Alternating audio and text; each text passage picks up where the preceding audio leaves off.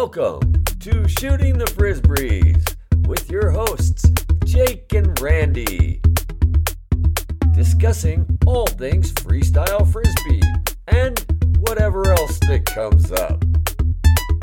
All right.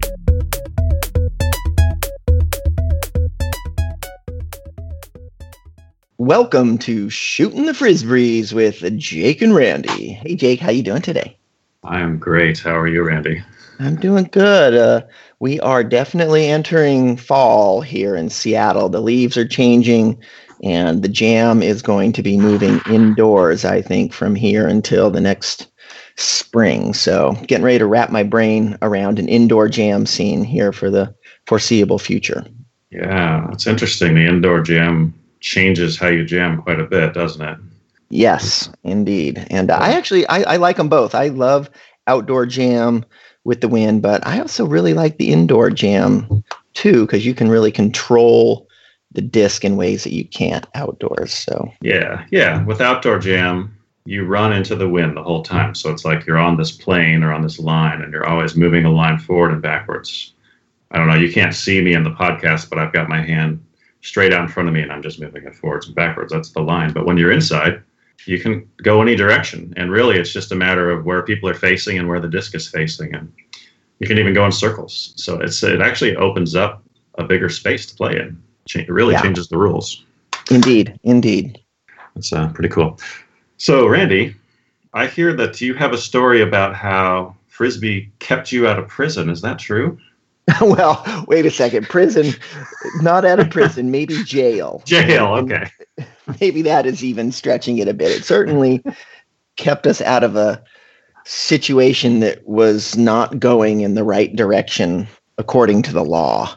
But uh, yeah, so, boy, this was a long time ago. Um, it was when I was sixteen, and me and another Frisbee bud named Todd Denny were going to hitchhike from Seattle to Boulder, Colorado, an N A S tournament. Um, we didn't have any money, and we were very, very low on funds. So the only way to get there was to hitchhike. And at that time, hitchhiking was a fairly acceptable way to travel. There wasn't the same kind of dangers or uh, trouble that you might get into today if you if you decide to hitchhike. But at yeah. that time, it was like kind of the way to go. So how old were you? I was sixteen. So sixteen. And this and was what year? nineteen eighty. nineteen eighty. Okay. Okay. Not even the seventies. You were into eighties by now. Okay. Yeah. Yeah. nineteen eighty. So, you know, so there we are. We're in Seattle. We're on the, on the on-ramp and throw out our thumbs, and we get a ride pretty quick. And it's a pretty good ride. It, it gets us all the way to the Dalles in Oregon. So we had made it to another state. Fellow dropped us off, and, um, we sat in the Dalles for probably the next eight hours. Cars going by, nobody's picking us up. And we're just like, oh my God, starting to get, you know, a little desperate, starting to get darker. And where we were in the Dalles is where the Columbia River goes by. And so there were train tracks that were going right along the Columbia River. And we were seeing these trains go by us for eight hours. And Todd has this brilliant idea, and I'm having quotes here in brilliant, saying, okay, the next train that goes by, we're going to go hop on it because we've got to get out of here. And I'm like, oh my God, hop on a train? We don't even know where the train's going. And so I'm like, okay, here comes one more car. It's coming at us. And if this car doesn't pick us up, then we're going to go jump on the train. Well, the car picked us up.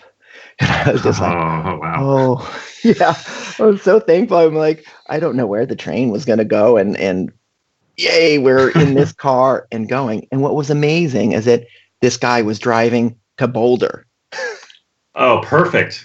He's yeah, going to take you all the way there. All the way to Boulder. So here was this moment of, we're going to go into a very unknown area to, oh my gosh, the universe just presented us with our gift ride to Boulder. Needless to say, we were feeling pretty psyched, and uh, guy was really a nice guy. And um, you know, we're heading off, and he's asking us where we're going. We're telling him we're going to a Frisbee tournament, and he's, wow, that's that's trippy. And he was going to see his girlfriend or something like that. so we're we're going along, and I remember he had an eight-track tape of uh, Lip Sync was the name of the the band, and it was uh, the song was "I'm gonna take you to Funky Town" or something like that, and it just was playing over and over. So we're you know it's a pretty long drive to to Boulder, so. Mm. I'm in the back seat and just hearing this eight-track tape play over and over, and you know, feeling pretty good that we're on our way to Boulder and excited because that's where I'm gonna unveil my solo routine at the N A S tournament in Boulder. And you know, I don't know anybody, and you know, people kind of know me, and uh, so getting excited. And we're going through Wyoming, just nothing. It's just like antelope everywhere, and just nothing. And, uh, you know, kind of spacing out the window. And the guy who picked us up all of a sudden decides to light up a joint. And I'm like, wow, uh, okay, well, I mean, it's his car. He can do whatever he wants. But so at that time, marijuana was seen as very illegal. It wasn't, you know, something that you would want to do just out in public wherever. It was, you know, something you did incognito. So anyways, he lights up and he's, you know, smoking. I kind of roll down my window and in the back and, you know, saying whatever. So we're driving and um, all of a sudden, out of nowhere, comes this cop car. And he's on our tail and the lights are flashing. And I'm like, oh my God, pot smoke is coming out the window. Oh my God. And we are out in the middle of nowhere. It was wide open. I- I'm sure he had to be going like eighty, ninety miles an hour, but it didn't feel like we were going fast. Mm-hmm. You know how you kind of get in that open road space mm-hmm. and you're just mm-hmm. going. So needless to say, all of our heart rates started pounding really fast. And so pull over and everybody's rolling down the windows to try to get the, the smell out. Shoot the air out as fast as you can. Waving our arms really fast, like trying to be extra fans to clear it out. So it's like, oh, oh my God, what is going to happen here? And the, the cop gets out and he comes, you know, strolling over to our window. And it's like the classic stereotypical movie cop. That, you know, kind of has the kind of a big belly and the, the shades, the mirrored shades. Yeah. The aviators. Totally. Totally. And um, he looks in and he goes, so uh, you guys were going a little fast there. And uh, it's like, yeah. And, uh, you know, he could at this point tell that he could smell pot. And I was like, this is not going to go well. Okay. So he uh, at that point says, all right, you guys get out of the car. And I'm like, oh my God, get out of the car. What? I'm, I'm totally freaking out. I'm thinking, oh my God, we're going to jail. We're out in the middle of nowhere. Nobody know anything could happen at this point. So just totally freaked out. And we're all standing, uh, uh, the three of us lined up against the trunk. And he's looking at us and he's like going, so, you know, you're going really fast. Uh, what, what are you guys doing? Like, where, where are you going? And I'm so nervous. I just like pipe up. I'm going, well, I'm going to a Frisbee tournament in Boulder, Colorado. sixteen-year-old kid freaked out. And he goes, all of a sudden, he goes, what? And I said, yeah, uh, we're uh, me and my buddy, we were uh, hitchhiking and we're on our way to a Frisbee tournament in Boulder, Colorado. And he goes, really? And all of a sudden, things shifted. It was just, it was wild. And he goes, wow, well, well my daughter was just at a Frisbee tournament in Santa Barbara. And I was wow. like, really? And all of a sudden things started shifting. And, and I was like, oh, really? So, well, did she tell you anything about it? And he was like, yeah, I said that there was this game called Ultimate or something. And I was like, yeah, yeah, that's a, that's a great game. And I'm talking a million miles an hour. And I'm like, um, yeah, just trying to keep the subject on Frisbee. And, uh, uh, somehow I just said, well, here, let me show you some, some tricks. So I go into the car and I pull out a, a Sky Styler and I'm starting to delay and I'm I'm doing some body rolls and he's totally taken by it. He's like, wow, that is really cool. And so I said, well, here, let me show you how to do a nail delay. So I whip up the disc and I've got it on my finger and I grab his big fat finger, as you can imagine, and I put it on the disc and I'm pulling him around on the highway oh, and, and he's like totally into it. So here I am like, you know, showing this cop how to do a nail delay out in the middle of nowhere. There's no cars, nothing. And he's just totally digging it. And he's like, oh my God, that is just great. So, you know, kind of get things so that he says, all right, well, hey, you guys, um, you know, you were driving fast. Why don't you guys just slow down a bit? And um, I'll just give you a warning at this point. Whoa, you know? Wow. I wish you the best of luck at the tournament, and um, good luck. And so I'll get in the car and we pull off.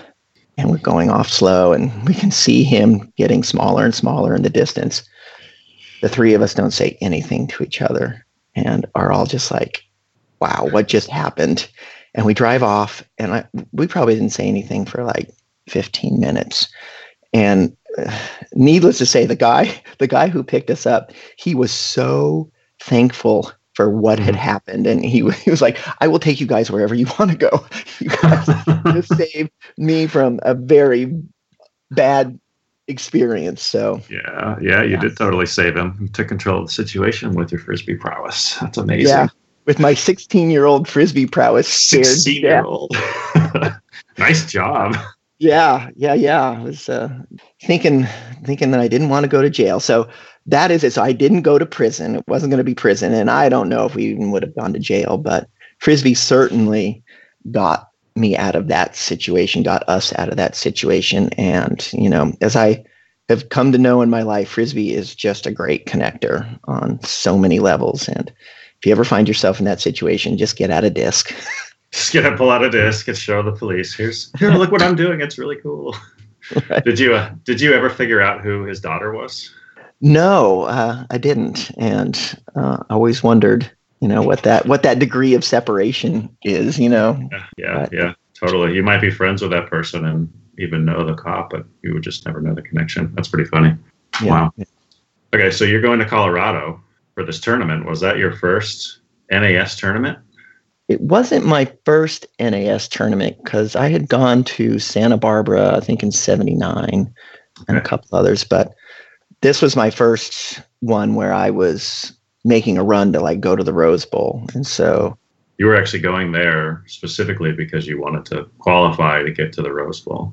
Yes, to get points. So I knew that freestyle was one of the events. I had practiced this solo routine uh, on my own for months, and I was ready. And so got there. And uh, like I say, nobody really knew Knew I should I shouldn't say that. I didn't really know a lot of people. Like I say, I was much younger than a lot of the other folks. So I'm sixteen, they're nineteen, twenty, and that's a big gap from sixteen mm-hmm. to twenty. Um, they're having different experiences than I am. So I was sort of the kid that was outside of the circle looking in. Yeah, well, yeah, and you're new to the scene, right? They've been playing for five years or so, and you just now showing up. So they probably.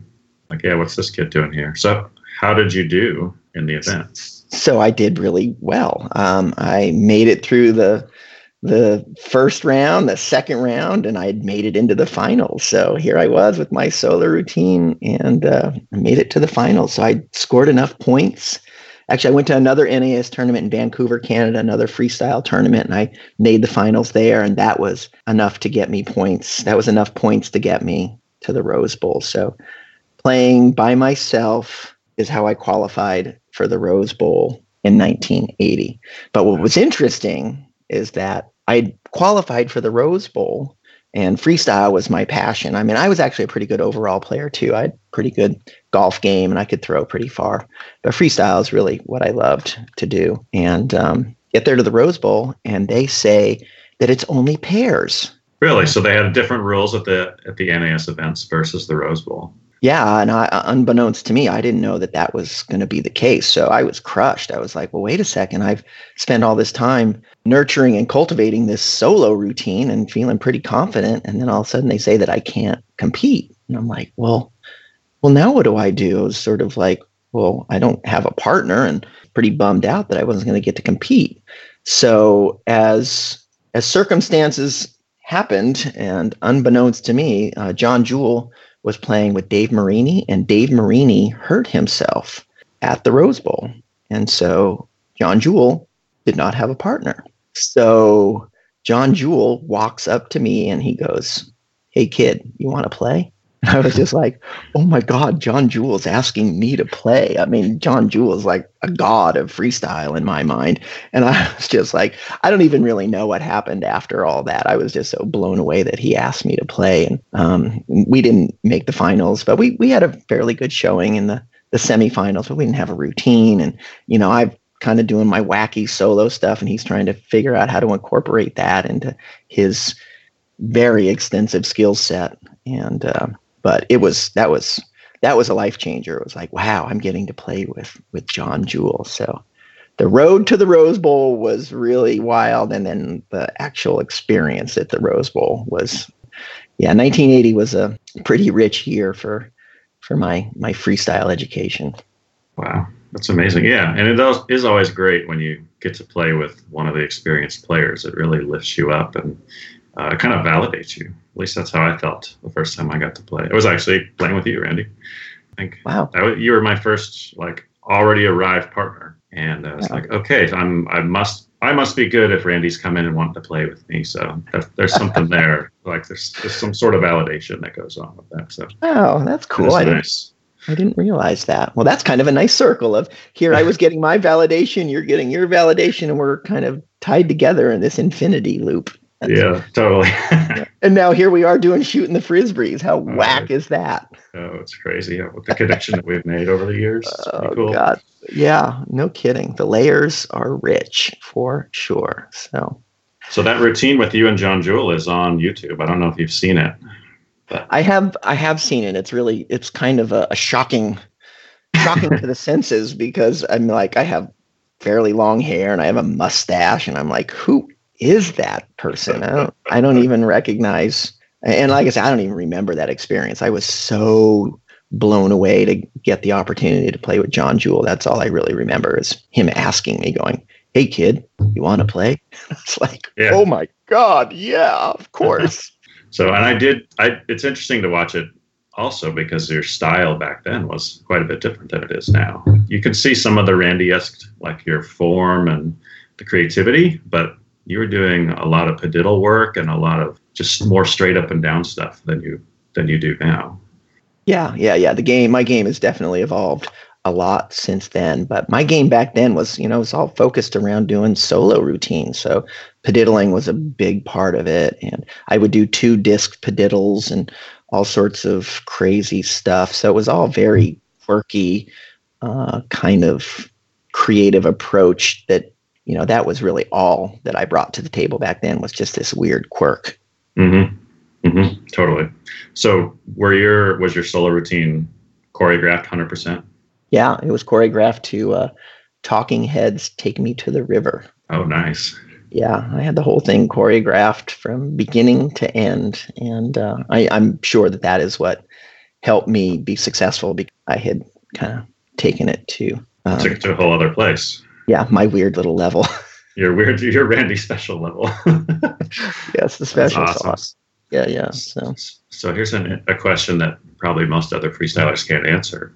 You've been choreographing routines. You ha- you started doing it by yourself, but now you're doing it with other people. So how is it different to choreograph four minutes on your own as a solo player versus doing it with partners? Well, I, I don't even know if I know what the difference is now because it was so long ago, but okay. I, I don't think it's much different. I mean, really, you're just listening to the music and uh, you're finding out where the where the crescendos are, where the slow moments are, tempo, just all that stuff that you would do if you were working with another person. So another person is just adding more, more content to work with. So I don't really think there's a, a difference, but honestly, I wouldn't be able to tell you because I don't remember. It's been too long. Yeah. Yeah. Yeah. I could imagine it being going both ways because I remember when you and Dave Lewis and I did co-op, there were some times when we were really struggling with, uh, like disagreeing on what the content should be. And we had to sit down and take a time out and really sort of discuss it and, and agree, like compromise basically. Uh, whereas if you're by yourself, you don't have to do that. But like the flip side would be when you're with partners, you get a bunch of ideas that you may not have had otherwise because you know, you're not sharing it with other people. Right. Well, you bring up a good point. So yeah, when you're choreographing for something by yourself, you're full on creative control. So uh-huh. there is no, there is no conversation. But that actually, I, I think I enjoy. If I was to say, would I rather do it alone or do it with somebody else? I would rather do a routine with other people, because I think that creative process, even though you butt heads, that's part of the part of the process that I actually enjoy, because it's the the yin and yang of it. If it if it was all really super easy, I don't think that you would find you wouldn't push yourself to go through that to find what's on the other side. Uh, I think it, when you're building routines, I think you have to enjoy the process. If not, it will eat you alive. You'll just like not be able to to do it. And you got to go into the process going, you know what? I'm going to enjoy the gnar, because I know that there is joy after the gnar. Mm. If yeah, that makes that, sense. No, it makes total sense. All that work that you put in, when you're done and you have an amazing routine, it feels great. And then when you go do the routine in front of people and it works, it feels just amazing. There's There's not a lot of things that feel that good when you're in yeah. front of the crowd and you hit your routine and you walk off and people are cheering. It's like, wow, that all of that gnar, as you call it, that's yeah. it's worth it. And that's what it takes to get there. Yeah. And I think if you go into when you're you're starting to build a routine, if you go in with that expectation that, you know, there's going to be some hiccups, there's not it's not going to always be smooth sailing, and don't let that derail you. Let that just be a moment to breathe. You know, mm-hmm. it's going to move through it. And then that is actually going to help you get to another place, um, a better place.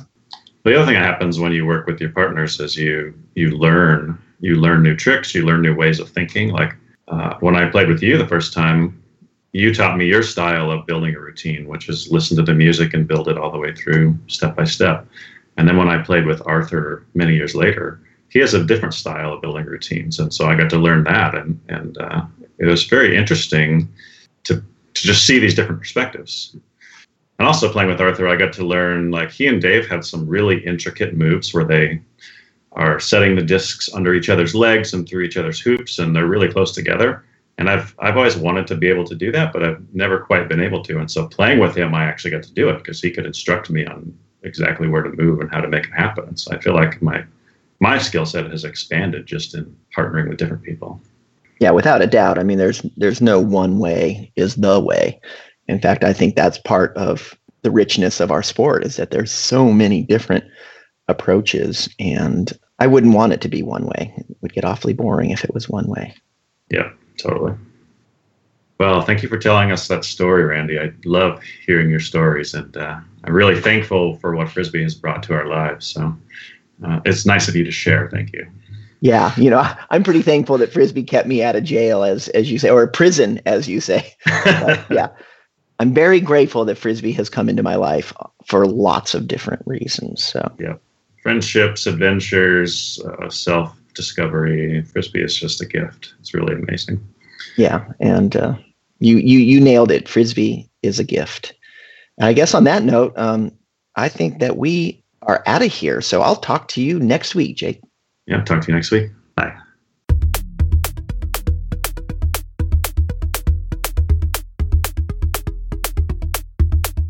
Thanks for listening to Shooting the Frisbees with Jake and Randy. To contact us or for more info, check us out at frisbee guru dot com. Home to Haynesville.